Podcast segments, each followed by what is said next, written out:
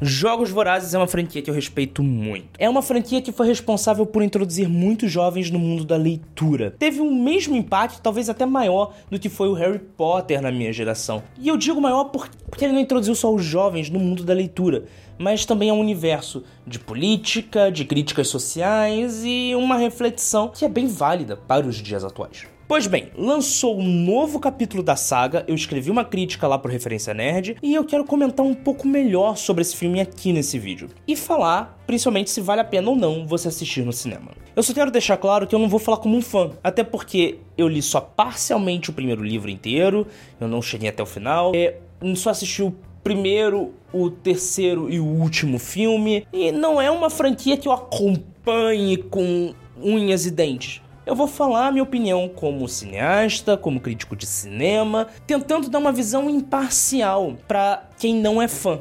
Então, eu não vou falar sobre as referências ao livro, não vou falar sobre as referências aos outros filmes, porque eu acho que não cabe a mim. Então, se você tá procurando esse tipo de conteúdo, hum, desculpa. Hoje eu quero falar para você que tá pensando em assistir esse filme no cinema, com você que acha que pode gostar desse filme, e eu vou te dar pontos positivos e pontos negativos da trama, pontos positivos e negativos da atuação, do filme, etc. Então, pra gente começar a pensar, eu quero começar falando da atuação.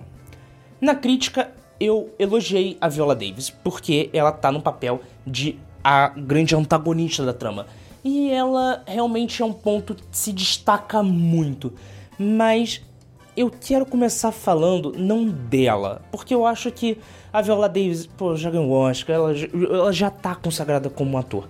Mas eu quero falar dos atores que fazem o casal principal desse filme, que são bons, têm uma presença de palco muito boa, convencem em muitos momentos, mas o protagonista, o ator que faz o protagonista, o Tom Birth, eu acho que assim se pronuncia o nome dele, eu tô lendo aqui na colinha, porque fica, é, eu sou péssimo com esses nomes. Ele começa o filme muito bem, ele desenvolve o filme muito bem, mas no final ele se perde no personagem que ele tá construindo. E eu vou explicar. Eu não vou dar spoilers da trama, mas quem assistiu os outros filmes, quem assistiu pelo menos o primeiro no filme anterior, ou vai sacar logo de cara que é a história de um vilão aquilo.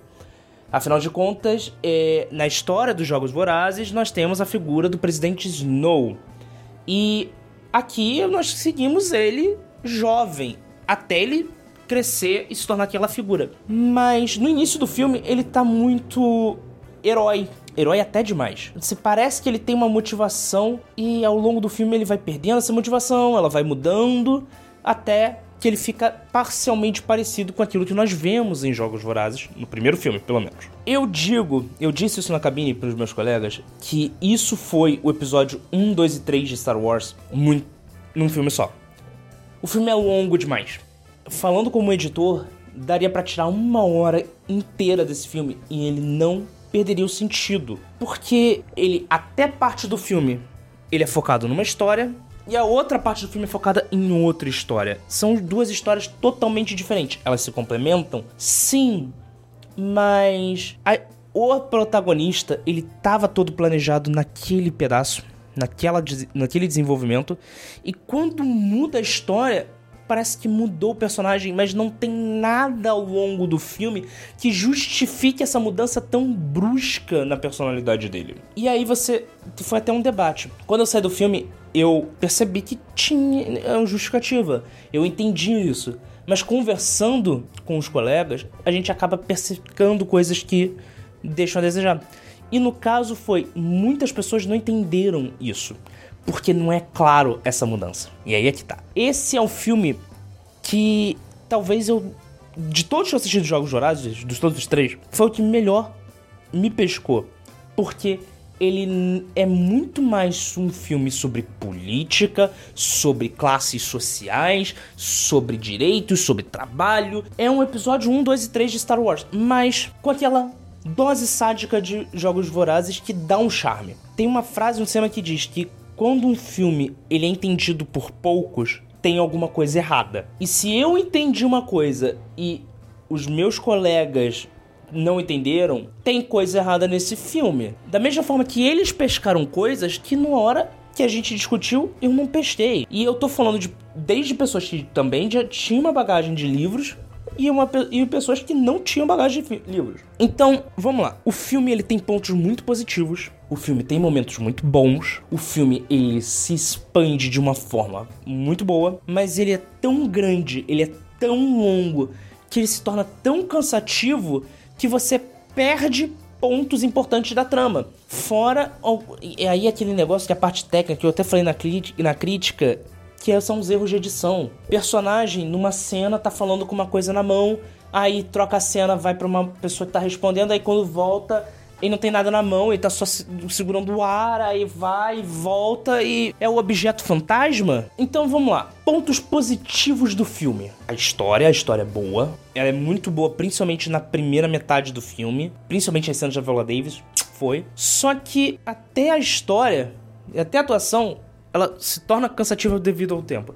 E quanto mais eu penso no filme, mais problemas eu encontro. Por exemplo, eu tô pensando aqui e eu parei para pensar agora que teve uns furinhos de roteiro que realmente não fazem muito sentido. Eu não quero dar spoiler, eu não vou dar spoiler. Eu comecei a gravar esse vídeo adorando o filme, mas conforme eu tô falando, eu tô achando que eu não gostei tanto assim. É, coisas da produção de conteúdo. Eu acho que esse vai ser o primeiro vídeo que eu vou terminar com uma dúvida. Eu não sei se eu consigo recomendar você assistir esse filme no cinema ou não. Porque eu mesmo tô em dúvida agora se eu gostei ou não desse filme. Isso nunca aconteceu em anos dessa indústria vital. Eu acho que eu vou ter que assistir esse filme de novo, pra ter certeza. Então, se você já assistiu esse filme, deixa aqui seus comentários. Se você concordou com alguma coisa que eu falei, deixa aqui nos seus comentários. E se eu assistir de novo, esse filme, que eu não sei se vou assistir, mas deu vontade agora, porque agora eu tô com o negócio. Talvez assista no streaming. Não sei se eu vou pagar pra ir no cinema assistir esse filme, não, porque o dinheiro tá curto.